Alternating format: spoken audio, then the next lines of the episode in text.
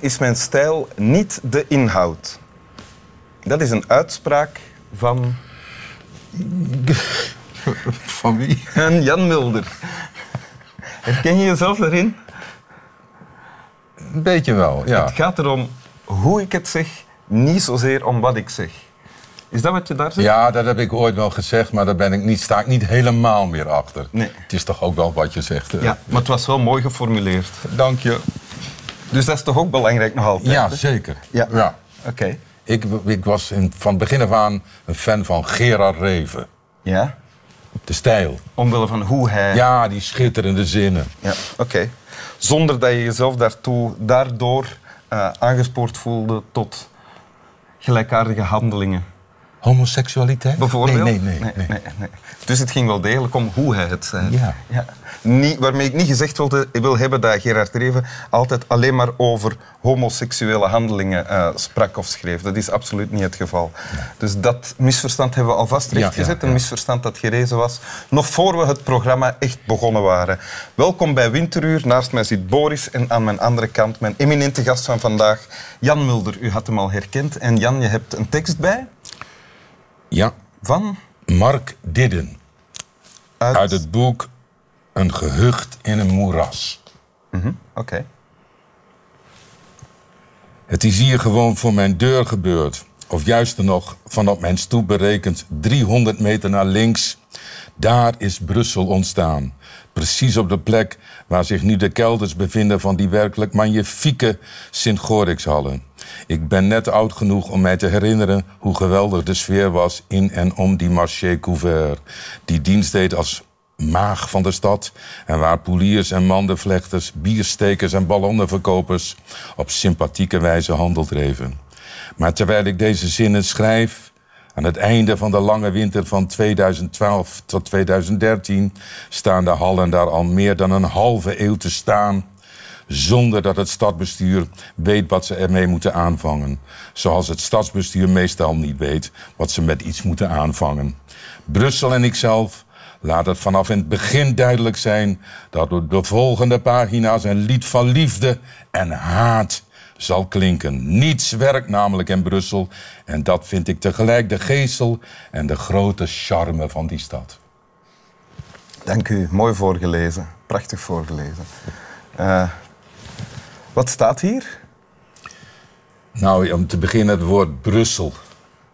Waar Mark Didden, de schrijver van het boek Een gehucht in een moeras, geboren en getogen en eeuwen geleefd heeft. En nog altijd leeft. Ja. En, en, eh, en ik heb daar ook zeven jaar gewoond, vanaf mijn negentiende, weet je wel. Toen werd ik opnieuw geboren.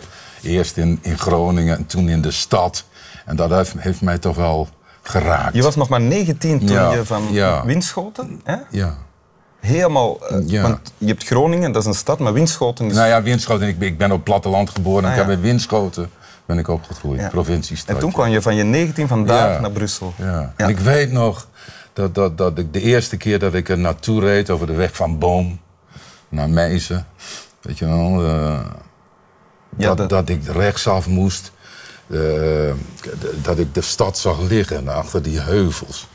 Nou ja, de autostrade was er nog niet toen, of Nee, nee, nee, nee, nergens. Dat was een eh, martelende tocht. Hoe lang duurde dat dan om vandaan, Een uur of zeven, acht. Wat, echt? Ja. Opa verhaalt nu. Weet je, was in 1965. Oké, maar Ja. toen kwam je een gezonde, eh, getalenteerde ja. jonge Ja, boerenjongen ja. uit het noorden van Ja. Nederland aan in Brussel. Ja. En? Ik weet nog dat ik die stad in de verte zag, dus, dus ergens bij mij. Dat ik de, dus bovenop de justitiepaleis kon zien. Stond er toen in de stijger? Juist. En dat staat het nog. Ja. En dat is toch een vertrouwenwekkende Vertrouwen, zijn die in al die jaren niet verdwenen, die stijgers? Nee, nee. Dus Oké. voor zover ik weet niet. Ik ben wel- eens een tijdje niet geweest, maar, maar de- ze zijn nog steeds bezig. Maar dus, je vertelt, ik kwam eh, toen aan in Brussel Ja. en eh, was, eh, wat Mark Didde hier beschrijft, toen al aanwezig. Nou ja, dat, dat is de schoonheid van dit boek. Eh, de- de- dit is voor niet-Brusselaars ook interessant als gids door de stad. Hij beschrijft die, al die gemeentes, eh, eh, straten die gerenoveerd zijn of gesloopt. Ja. Prachtige gebouwen. Weet je wel? En, en voor iemand zoals ik, die daar kwam al als kind en dat een klein beetje bij beetje ontdekte. ik, ik ken wel ongeveer alles wat hij beschrijft. Maar, maar voor de helft of, of een kwart. Ja. Dat is zo fijn om dat te lezen en, en, en, en daar weer doorheen te wandelen zonder dat je er bent. Want voor jou was het toen, als 19-jarige jongen in de jaren nadien, een avontuur allemaal. Natuurlijk, dat, dat, dat, dat, dat was eh, sprookjesland voor mij. En op de ene weet je, ik was dan eh, speler van Anderlecht, dat kwam er dan bij. Ik was op, op, je bent op de top van je leven. Ja. Alles blinkt en gla- ja, prachtig. Ja. Alles blinkt en glans nog. Maar dan is het toch wel ja. iets. Ja, Maar- dat, dat vond ik mooi. En, maar Mark Didden heeft het over de schoonheid en het verval van de Ja, stad. Was dat, heb ik ook allemaal meegemaakt. En, en, maar, maar bij wijze van spreken eh, ben, ik, ben ik meer liefdevol dan, dan, dan, eh, dan dat ik het verwerp, al die beslissingen van de gemeenteraad. Want ik, ik weet nog wel dat ik toen ook per se in een appartement van L'Ecluse wou wonen. Zo'n hoog ding. En niet, terwijl ik het geld een beetje had... een prachtig art deco huis gekocht. Kon je voor een habbekrats kopen. Ach, weg ermee, weet je wel. Strakke gebouwen in Brussel.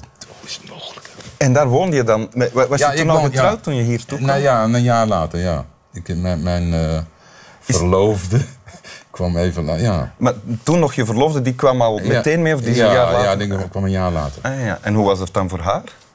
Ja, die, die, die, die is nog meer Brusselaar dan dan ik. ik bedoel, want, want er komt nog bij dat ik na zeven jaar naar Ajax ben gegaan. Ja. Eigenlijk een soort verraad, vind ik wel. Maar ja, dat, dat weet je wel. Mijn vader was overleden. En eh, ik, hou nogal van mijn moeder. En ik vond het leuk dat zij mij ook in de Nederlandse competitie zou, zou zien voetballen. Was dat de belangrijkste reden om- Bijna wel, maar ook wel Ajax. eh, had toen het beste elftal ter wereld. En die wilde me graag hebben. En ik had wat moeilijkheden met de trainer in Anderlecht. En dan, ja, Ja. die, die dingen Ja. gebeurden. Ja. Maar dat knaagt. Ja. Ja, ik ben een eenmans liefde in het voetbal, dus Anderlecht. En, maar betekent, eh, ik kom nog eens terug op wat ik daarnet eh zei. Dat verval in de stad, is dat ook iets wat jou aantrok? Nou ja, ik- Komende van Nederland, want een van de dingen die mij Nou ja, de- als ik in Ja. Nederland kom, is dat daar alles veel... Ja, alles is gewoon ordelijker, die nette voortuinen. En, en, en de, die, de, de- alles is in België anders. En vanaf de eerste dag, al zeg ik het zelf, en dat is niet gemaakt of eh, de mouwen geveegd. Ik vind dat hier prettiger. Ja, zelfs de bossages in, in de vangrail van de snelwegen, dat is hier beter verzorgd. Is dat Men zo? heeft meer verstand van de conifeer Oké, voilà. in België. Zeg, maar Jan, Hebben jullie dat genoteerd? daar zit de ministerraad. eh, Nee, maar... Zeg maar- Ja, nou, ja ik, ik maar vind- je woont wel terug in Groningen. Ja, Wa- waarom woon je... dat, dat is gebeurd... eh, dat- is een lang verhaal. Ik, woon in het huis waar mijn vrouw geboren is. Een soort landhuisje. Waar haar vader was eh, strohandelaar met schuren. En op die schuren zaten asbestdaken. En mijn jongste zoon schilderde in die schuren. En dat, dat bekroop me, dat gaat niet goed. We hebben dat toen gesloopt en weer aangebouwd. Financieel een beetje overdreven.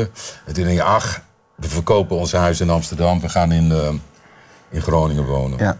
Want nu Ik ben toch aan het afbouwen. Is dat zo? Ja, nee, ja, dat, toen wel een beetje. Maar dat, vanaf het moment dat ik daar woonde, kreeg ik weer akkefietjes. In, in, zelfs in België en in, in, in eh, Hilversum Amsterdam voor de tv. Ja, want het is nu geen zeven uur rijden meer, maar toch nog altijd vijf Vier. uur. Vier uur. Ja, ja. Dan rij je wel Ja, ik, snel. woon, ik woon verkeerd. Als iemand jou en je vrouw een woonst zou aanbieden in Brussel. Nee, dan zou ik het niet doen. Maar om maar één reden. eh, eh, mijn moeder. Ah, ja. Mijn moeder is 94 en die, die, die woont in het huis. Die is topfit. Ja. En, maar die verlaat ik niet. Oké, dat is de beste. Anders zou ik eh, doen. Ja, goede reden. Wil je het eens voorlezen? Ja, graag. Ja, graag. goed om, Wim. Als je binnen het uh, uur de tekst hebt teruggevonden. voilà. Ja? Ja. Het is hier gewoon voor mijn deur gebeurd. Of juister nog, van op mijn stoep berekend 300 meter naar links. Daar is Brussel ontstaan. Precies op de plek waar zich nu kelders bevinden van die werkelijk magnifieke Sint-Gorixhallen. Ik ben net oud genoeg om mij te herinneren hoe geweldig de sfeer was in en om die marché couvert. Die dienst deed als maag van de stad en waar poeliers en mandenvlechters, bierstekers en ballonnenverkopers op sympathieke wijze handel dreven. Maar terwijl ik deze zinnen schrijf, aan het einde van de lange winter 2012-2013, staan de hallen daar al meer dan een halve eeuw te staan, zonder dat het stadsbestuur weet wat ze ermee moeten aanvangen. Zoals het stadsbestuur meestal niet weet wat ze met iets moet aanvangen. Brussel en ikzelf. Laat het van in het begin duidelijk zijn dat op de volgende pagina's een lied van liefde en haat zal klinken. Niets werkt namelijk in Brussel en dat vind ik tegelijk de geestel en de grote charme van de stad. Dank. snap wel.